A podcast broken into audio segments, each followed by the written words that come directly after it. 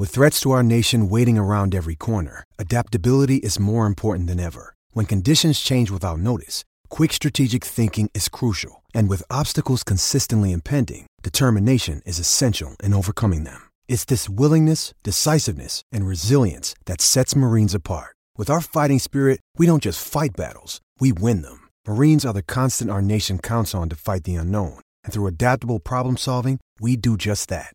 Learn more at marines.com. Does Monday at the office feel like a storm? Not with Microsoft Copilot. That feeling when Copilot gets everyone up to speed instantly? It's sunny again. When Copilot simplifies complex data so your teams can act, that sun's shining on a beach. And when Copilot uncovers hidden insights, you're on that beach with your people and you find buried treasure. That's Microsoft Copilot. Learn more at Microsoft.com/slash AI for all.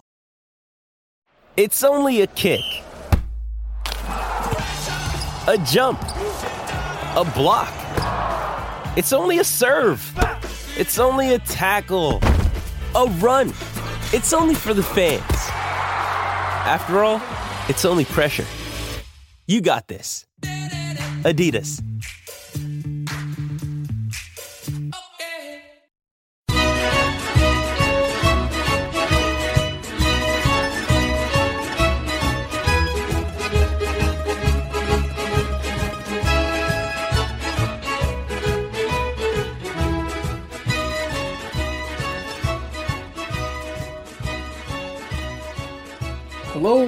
Welcome to another edition of the Forza Napoli Calcio podcast. This is a podcast devoted to Napoli, of course, but you don't have to be a Napoli fan to enjoy it. If you're a Serie A fan, if you're a football fan, looking for the inside scoop on all things Napoli, this is the place to be. I'm your host, Joe Fischetti. Thank you, as always, for listening. We've got another busy episode for you today. All three leagues that I cover on this podcast are poised to have dramatic conclusions to the season the Primavera are in a tight race to qualify for the promotion playoff. We'll cover our last two Primavera matches in part one. The Femminile will be playing for survival on the final match day of the season, which is on Saturday. I covered most of that last episode, but I will quickly preview our final match against Roma in part two. I'll also provide an update on the latest news around Napoli and Serie A. And of course, the men's team are competing for a Champions League place that will be determined on the final match day of the season. We'll preview that match in part 3. So let's start with the Primavera, who played two games since our last Primavera update, which was a Primavera special. You'll have to forgive me, I completely missed our last game against Lecce, which was on Friday, the 14th of May. I think I was so focused on the men's and women's teams that it completely slipped my mind. That was our matchday 12 makeup game against Lecce, both sides had quite a bit to play for in this match. Starting with Lecce heading into this match day, they were sitting in second place on 40 points. That was one point behind league leaders Pescara, though Pescara have a game in hand on Lecce. Only the winner of the league is automatically promoted. The second and third place teams in each of the groups play in a promotion playoff. Of course, we are competing for that second playoff position in Group B.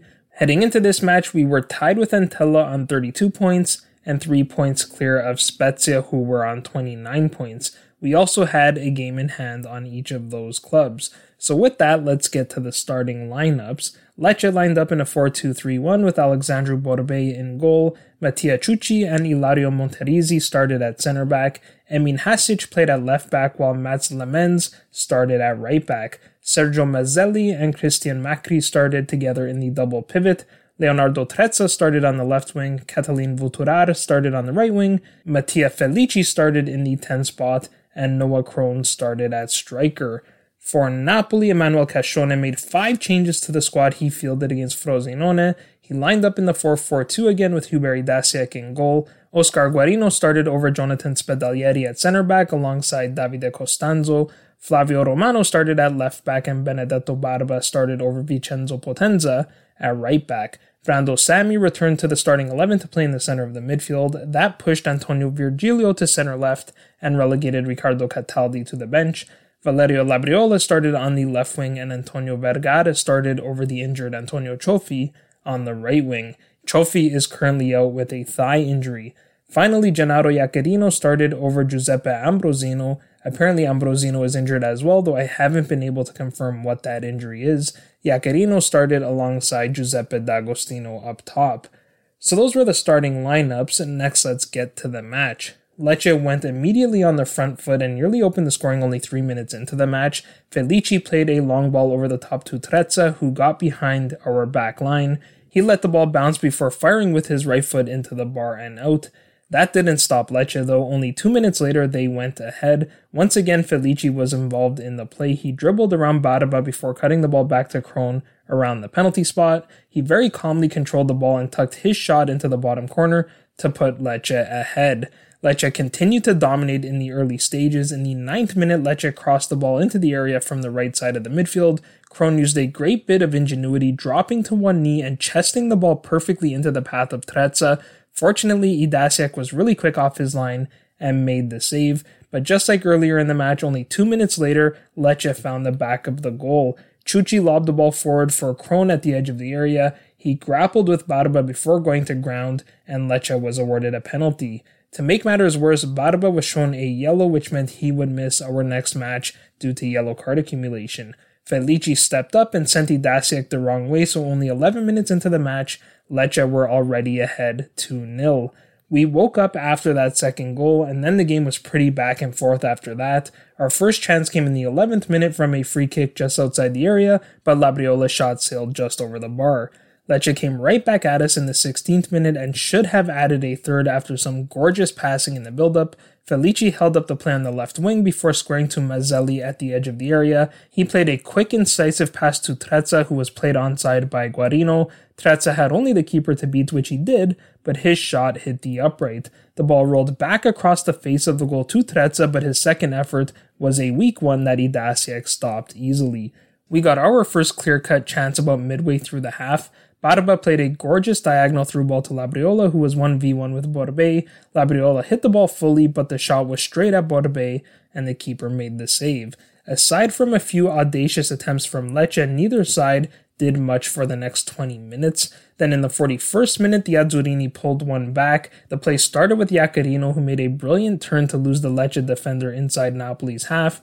That gave him the entire midfield to carry the ball through before chipping to D'Agostino on the left wing. D'Agostino played a perfectly weighted ball ahead of Labriola's run toward the near post. Labriola hit the ball first time and curled his shot into the side netting at the far post. That gave us some momentum and we nearly equalized before the half. Vergara played the ball out wide to D'Agostino. He made a quick move to dribble past the Lecce defender before curling his right footed shot towards the far post.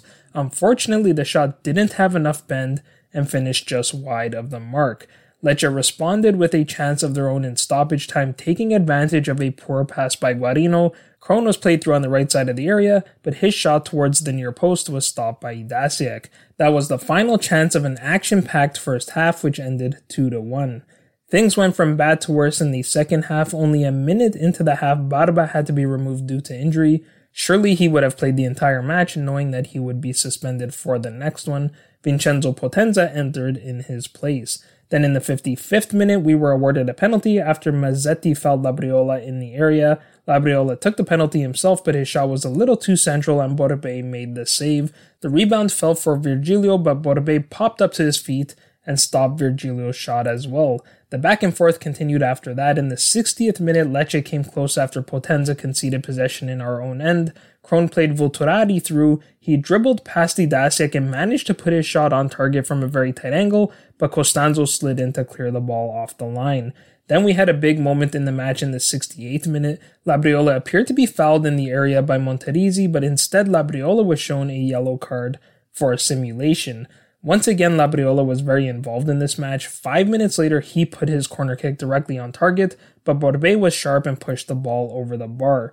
We had multiple attempts miss the target after that, and then we had a fittingly wild end to the match. We won a corner kick in the final minute of stoppage time. Everyone got forward, including goalkeeper Idasiak. Sammy played an outswinging cross from the right side. Idasiak, of all people, won the header, but his shot hit the upright and stayed out. So even though Lecce played well, we easily could have taken a point from this match.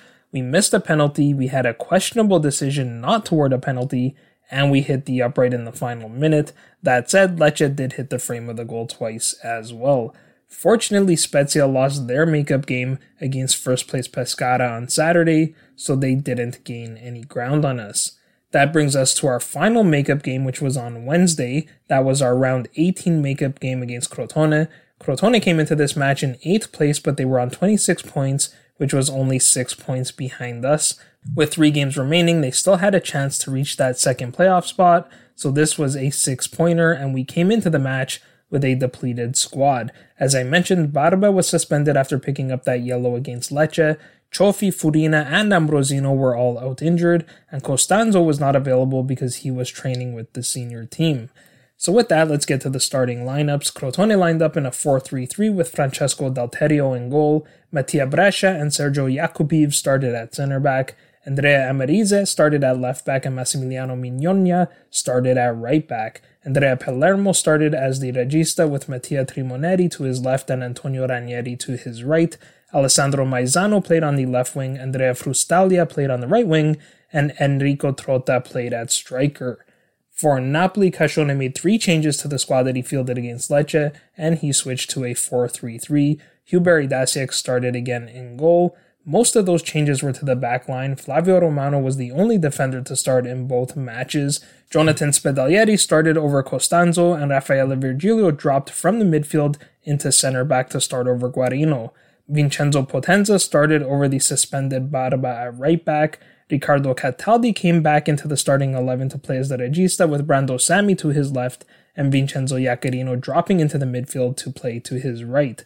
Valerio Labriola and Antonio Vergara shifted slightly higher up the pitch to play on the left and right wings respectively, and finally Giuseppe D'Agostino played as the false nine. With Cioffi, Furina, and Ambrosino all out, right winger Domenico Di Donna and center forward Antonio Pesce were called up from the U17 squad. So those were the starting lineups. Next, let's get to the match. This will be a bit of a short match report. Unfortunately, even the highlights were not available, so I'm relying on the live text updates from iamnaples.it. The first half was fairly uneventful. It was a tense start to the match. Even one of Crotone's assistant coaches was cautioned. Crotone went ahead in the 34th minute with Frustaglia scoring from a direct free kick. That was the only goal of the first half, which finished 1 0 for Crotone. Napoli responded well, though, only 10 minutes after the restart, Cataldi scored his second goal of the season to make the score 1 1.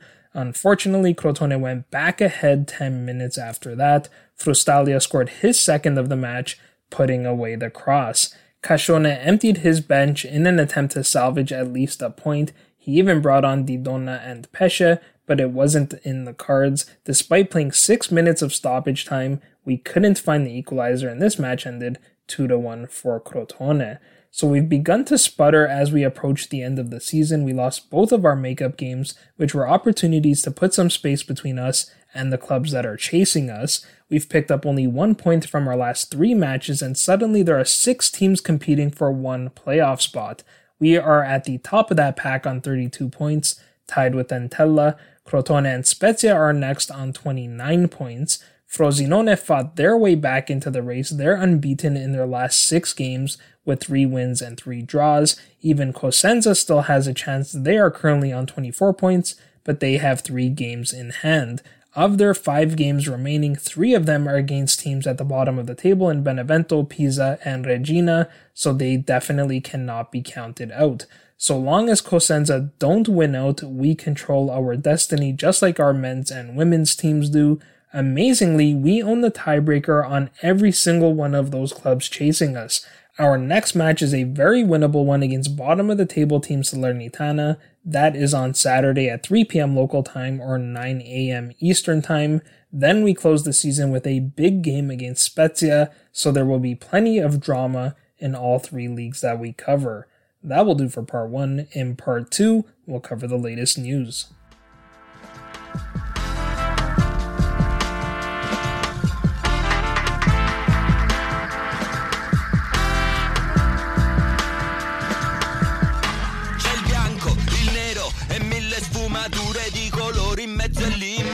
Siamo noi coi nostri mondi in testa tutti ostili e pericolosamente confinanti. Siamo noi un po' paladini della giustizia un po' pure briganti. Siamo noi spaccati e disuguali siamo noi.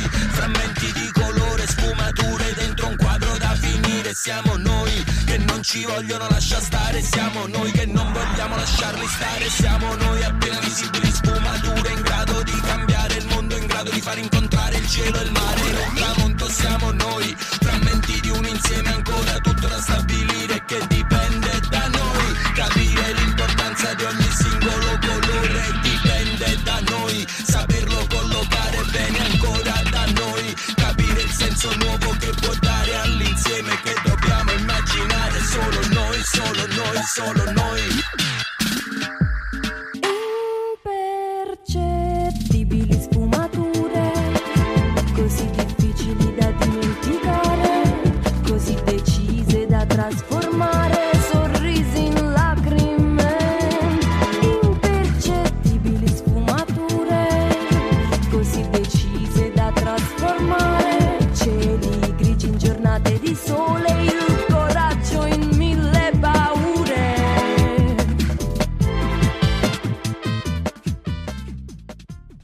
start part two with some news.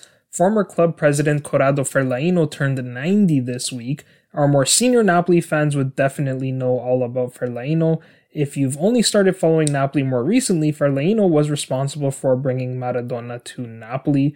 Our younger fans might know him as well, particularly those who have read John Ludden's book Once Upon a Time in Naples or watched Asif Kapadia's documentary entitled Diego Maradona that was based on that book.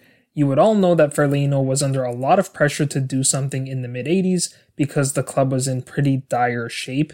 His relationship with Maradona was a complex one, which is something I'll speak about in a future episode. But Ferlaino did tell Radio Kiss Kiss that this is his first birthday in a while without Maradona, and that saddens him, so he tries not to think about it. This week, we did get some unfortunate news on the passing of Maradona. A number of sources were reporting on this, but I first saw it on ESPN. Apparently, seven medical professionals have been charged with, quote, simple homicide and eventual intent in the death of Maradona. The report says that audio of private conversations between doctors and people from Maradona's entourage were leaked to the media and indicate that Maradona was not being properly looked after prior to his death. According to ESPN, the prosecutor's office appointed a medical board to determine if there was evidence of culpable homicide from Maradona's medical team. The board revealed in a report that the medical team who attended Maradona prior to his death acted in a quote, inappropriate, deficient, and reckless manner and left him quote, to his own devices. Now, it's important to note that being charged does not mean being guilty. They still have to be tried, but if they are found guilty, they can face up to 25 years in prison. The seven people include two nurses, a nurse coordinator, a doctor, and a psychologist. Leopoldo Luque, the neurosurgeon who operated on Maradona two weeks prior to his passing, is amongst those who is charged, as is his psychologist Agustina Cosachov. Moving on, I'm not going to comment on transfer rumors. We're linked to a number of players, as is always the case at this time of the year. I'll get more into the transfer rumors after the season ends. I'm also not going to talk about who might be the next coach. The truth is, nobody knows, and anyone who claims to know otherwise is lying to you. What I will say about the coaching situation is that journalist and commentator Carlo Alvino thinks that De Laurentiis will announce who the coach will be in early June. Reading the quote though, this seems more like pure speculation. I didn't get the sense that he had some sort of inside information or anything like that. He cited that when we signed Ancelotti, he signed his contract in Vancouver, Canada, so there was no need to go to Filmauro, and for that reason, he thinks this can be done relatively quickly. We have a bit of news from Serie A as well. If you happen to catch the Coppa Italia final, you might have noticed Francesco Totti was in attendance. Earlier in the week, Serie A announced the creation of the Serie A ambassadors, who are ex Serie A legends that will participate in league run events to promote Serie A. Totti is one of them. Others in the first group of ambassadors, some of whom were at the Coppa Italia final as well, are Vincent Candela, Ciro Ferrara, Marco Materazzi, Andrei Shevchenko, Luca Toni, Christian Vieri, and Gianluca Zambrotta. On a more serious note, a few Serie A referees could be in trouble. The AIA released a statement saying they found some accounting inconsistencies in some of the expenses claimed by some of its members. There are seven officials under investigation, including Fabrizio Pasqua, Federico La Penna, and Ivan Robilotta, all of whom are suspended this weekend for precautionary reasons while the investigation is completed, so we will keep an eye on that story. I'll close part two with a quick preview of our final Femminile match of the season. This match could determine whether we stay up in Serie A or get relegated. Like our men's team, if we win, we're safe. If we don't win, then our fate will depend on the outcome of the San Marino Fiorentina match, which will be happening concurrently. Both matches will be played on Saturday at 12:30 p.m. local time, which is 6:30 a.m. Eastern Standard Time. Hopefully, you get to hear this episode before the game. Admittedly, we're pretty tight for time. If we draw, then we will still stay up if San Marino loses or draws as well. The same applies if we lose. We're one point clear of San Marino, but we own the tiebreaker, which means even if we lose and they draw, we will survive. Both of us have tough matches to finish the season. We play against Roma and San Marino play against Fiorentina. Roma haven't won in their last three matches, but those matches included Juventus and Milan, who are clear and away the top two teams in the league. The other was a draw against Florentia. Roma will also be looking ahead to their next match, which is the Coppa Italia final against Milan on May 30th. Meanwhile, Fiorentina have won four of their last five games. Funny enough, the only game they didn't win was against Roma for our starting lineup, I think we'll see the exact same 11 that we saw against Hellas Verona because that really is our best 11. For that match, Sabrina Tasselli started in goal. The only position I'm unsure about is center back. I know Alexandra Hune picked up a yellow card in our last match, and it's possible she's suspended for yellow card accumulation. I can't confirm that because it's next to impossible to find stats anywhere. If she's not suspended, she will definitely be in the starting 11. Gudny Arnadottir left the Verona game with an injury, so we'll see if she's fit to play. If not, Paola Di Marino will likely start in her place. Martina Fusini will likely play at left back, and Elisabetta Oliviero will start at right back. Sara Huchet will start in the center of the midfield with Eleonora Goldoni to her left and Emma Errico to her right. Jenny Hjohlman will start on the left wing, and Federica Caffarata will start on the right wing. Finally, Isotta Nocchi should start again as the false nine.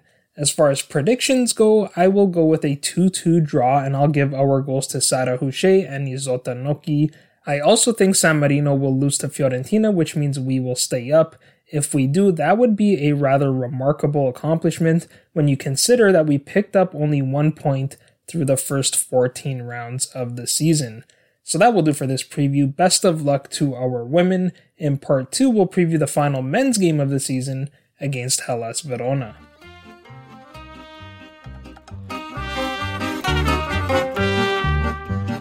Quando vire gamber ne esce mai, non t'abilisi no so solo hai. Fatto coraggio si è lungo asciugare il drum, in da sto viaggio diventa nom. Non pensi arrivare sempre prima e là, da non porta si oggi non danno papà. La strada più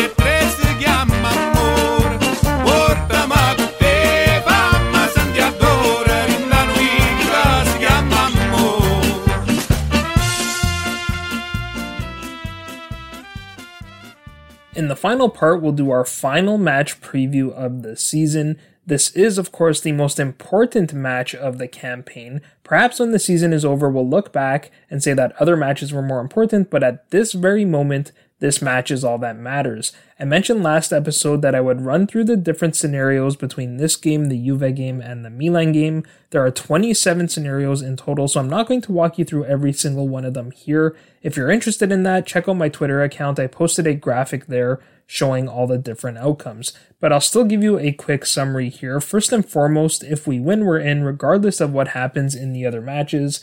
Gab Marcotti put it in the simplest way on the Gab and Juls show. He put it this way if we get the same result or better than Juve, we are in. Juve can only get in if they win and one of us or Milan drop points. That wouldn't be so far fetched when you consider that Milan are playing Atalanta. There is one scenario where all three teams finish tied on points. That would happen if we lose, Milan lose, and Juve draw. That would trigger a mini league to determine who advances. The first tiebreaker in the mini league is head to head points. That wouldn't settle anything. All three teams have two wins and two losses in the head to head tournament or six points. The second tiebreaker is goal differential in the mini league, which puts Milan at the top at plus four. Both Napoli and Juve have a goal differential of minus one in the mini league, so we would go to the next tiebreaker, which is overall goal differential in the league. Heading into this match, our goal differential in the league was plus 25 compared to Juve's plus 36, so ours is better by 9 goals.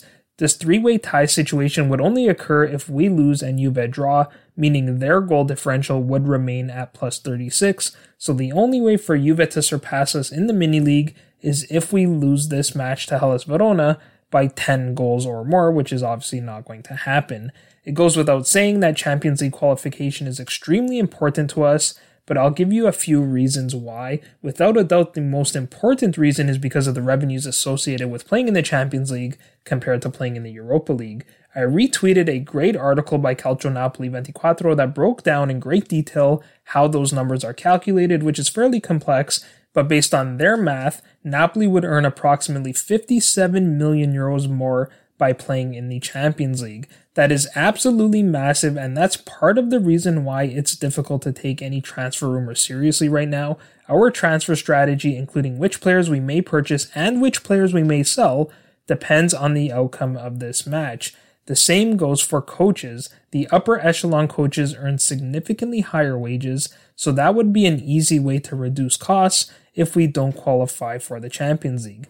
The other reason is you won't attract the top players and coaches if you're not in the Premier Club competition. Take Max Allegri, for example, who we've been linked to lately. I personally don't think he's coming to Napoli either way. I think Juve or Real Madrid are more likely, but I can tell you definitively that he will not come to Napoli if we're not in the Champions League. So again, it goes without saying, but I'll say it to you again anyways. This is a massive, massive match.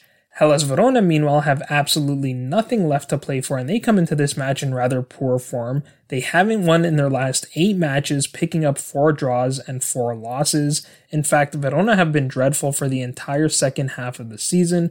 Only three teams have fared worse in the second half of the season. They are Crotone, Benevento, and Parma, all of whom have been relegated. And yet, remarkably, Verona are still in 10th in the table, which tells you how good they were in the first half of the season. They could lose that 10th position if they lose to us and Bologna beat Juventus, which would actually be great for us. So maybe that gives Verona some motivation to compete here because, like I said, they otherwise have nothing left to play for. So, with that said, let's get to the starting lineups. Ivan Juric returns to the Verona bench after being suspended for the Bologna match. It's hard to find stats on coaches' suspensions, but if I had to venture a guess, I'd say Juric is probably at the top of that list. He will line up in his usual 3 4 2 1 formation. Ivor Pandur has started over Marco Silvestri for three straight matches, so I'll go with Pandur to starting goal. Juric has been rotating between four center backs. Koray Günter and Federico Ceccherini have been the regular starters lately, so I think they will both start. Federico Di Marco and Pawel Dawidowicz have alternated in the other spot. I'll go with Di Marco to start again since he scored against us in the previous meeting. Giangiacomo Magnani is also an option, but he hasn't played much lately, so I think he will be on the bench. Darko Lazovic and Davide Faraoni have been regular starters at the left and right side of the midfield, respectively. Ivan Ilic will likely start in the center of the midfield alongside one of Daniel Bessa, Stefano Sturaro, and Adrien Tameze. I'll go with Tameze to get the start. Antonin Barak is suspended for this match, so I think we'll see Mattia Zaccagni play with Eddie Salcedo as the two trequartisti, Perhaps we'll see Kevin Lasagna play with Zaccagni, though that seems a little too aggressive for Juric. Finally, Nikola Kalinic should start up top. He scored his second goal of the season against Bologna. For Napoli, Gennaro Gattuso will line up in his usual 4-2-3-1 as he always does. It looks like Alex Meret has finally secured the starting role in goal, so I expect him to close out the season. Kalidou Koulibaly is still training in the gym, so do not expect him to play. At best, he will be on the bench, and I'm not even expecting that. Nikola Maximovic has recovered from COVID, but he's been out for three matches and hasn't played a single minute since April 3rd, so at best, he will be an option off the bench. The partnership of Amir Rrahmani and Kostas Manolas has worked well, so expect them to start together again. Elseid Hysaj is clearly preferred over Mario Rui, and I think deservedly so. He will start at left back. Giovanni Di Lorenzo will start at right back. I never thought I'd say this, but I'm rather torn about who will start with Fabian Ruiz in the double pivot. Diego Demme has been excellent this season, but Tiémoué Bakayoko has started the last two matches and seems to have rediscovered his form. So I'm going to go out on a limb and say that Bakayoko starts again. The other question mark is who will start on the right wing. For the last five matches, Gattuso has alternated between Chucky Lozano and Matteo Politano. Politano started the last match, so I will go with Lozano to start this one. Lorenzo Insigne will start on the left wing, Piotr Zielinski will start in the 10 spot, and Victor Osimhen will play at striker. So those are our starting lineups. Next, let's get to our three keys to the match. Our first key to the match is we need to keep calm. Nerves will undoubtedly be high for such an important match, but for the first time in a very long time, I am not so concerned about this. All season long, the so called experts have talked about how, for all his weaknesses, Gattuso is a great motivator. Personally, I think the criticisms of his tactics have been a bit harsh as well. There's definitely room for improvement there, and I think he will improve tactically over time, but I also don't think he's as bad as some people suggest. Ironically, the motivating coach is far more important in this match than the tactical coach, at least in my opinion, because if we don't show up ready to play, no tactics will save us. Our second key to the match is we can't make the same mistakes we made last time we played Hellas Verona, and to be honest, there's no reason to expect that. We had a dream start to that match with Lozano scoring only 7 seconds into the match, but it only got worse after that. Verona came back and scored 3 to win the match 3 to 1. That's when the Gattuso out shouts really heated up. We lost that match for a number of reasons. We were far too passive. We only took four shots on target and we approached the match the same way we approached the Supercopa, which was a very cautious approach. We also made the same mistakes that we were making consistently at the time, conceding possession in dangerous areas and getting caught on the counterattack. But like I've said in some of our recent previews, that was a very different time. We had a relatively full squad for that match, but neither Osimhen nor Mertens were 100% fit. That was Osimhen's first game back after missing two months with his shoulder injury and then COVID. That was also the second of two games that Mertens played after his first ankle injury before he then missed another month recovering from the same injury. We were playing every three days at the time, and the squad was visibly tired in that match, and Verona had a very good match as well. The two standout players in that match were Antonin Barak and Mattia Zaccagni. I mentioned that Barak is suspended for this match, and Zaccagni's form has really dropped off in the second half of the season, which is reflective of the form of the club as a whole.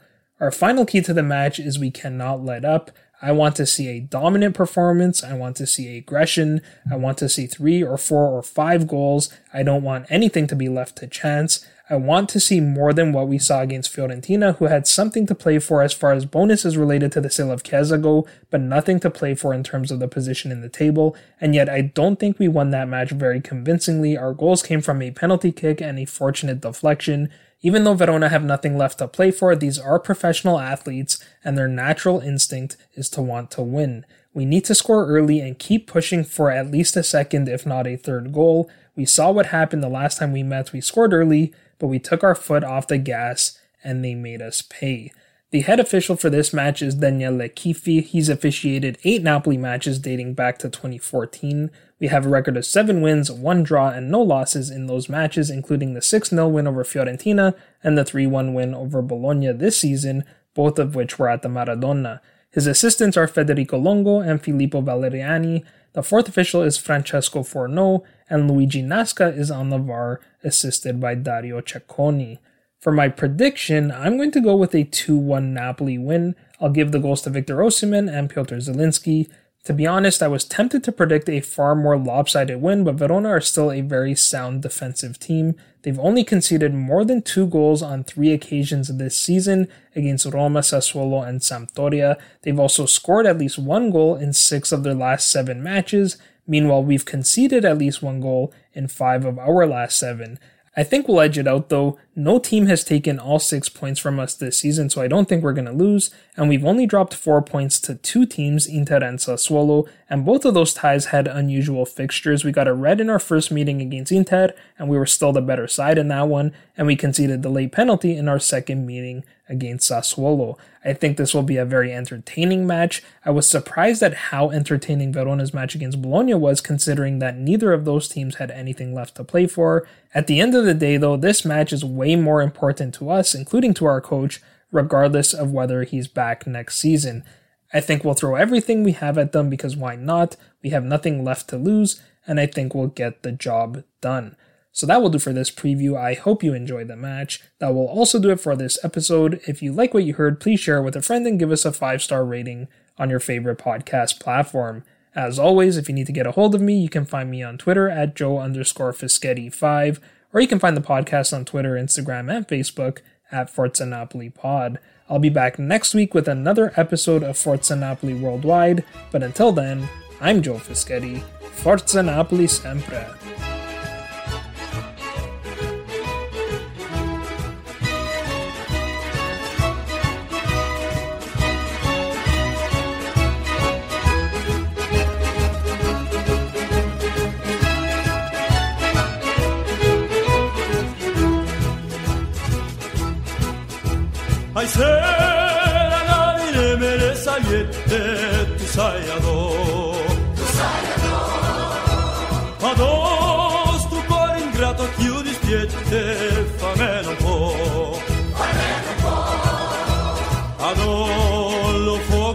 se masifuje Belasta sta Belasta sta E non te corri a piezo, non te sfruie Sulla guarda Sulla guarda Yamba, yamba, yamba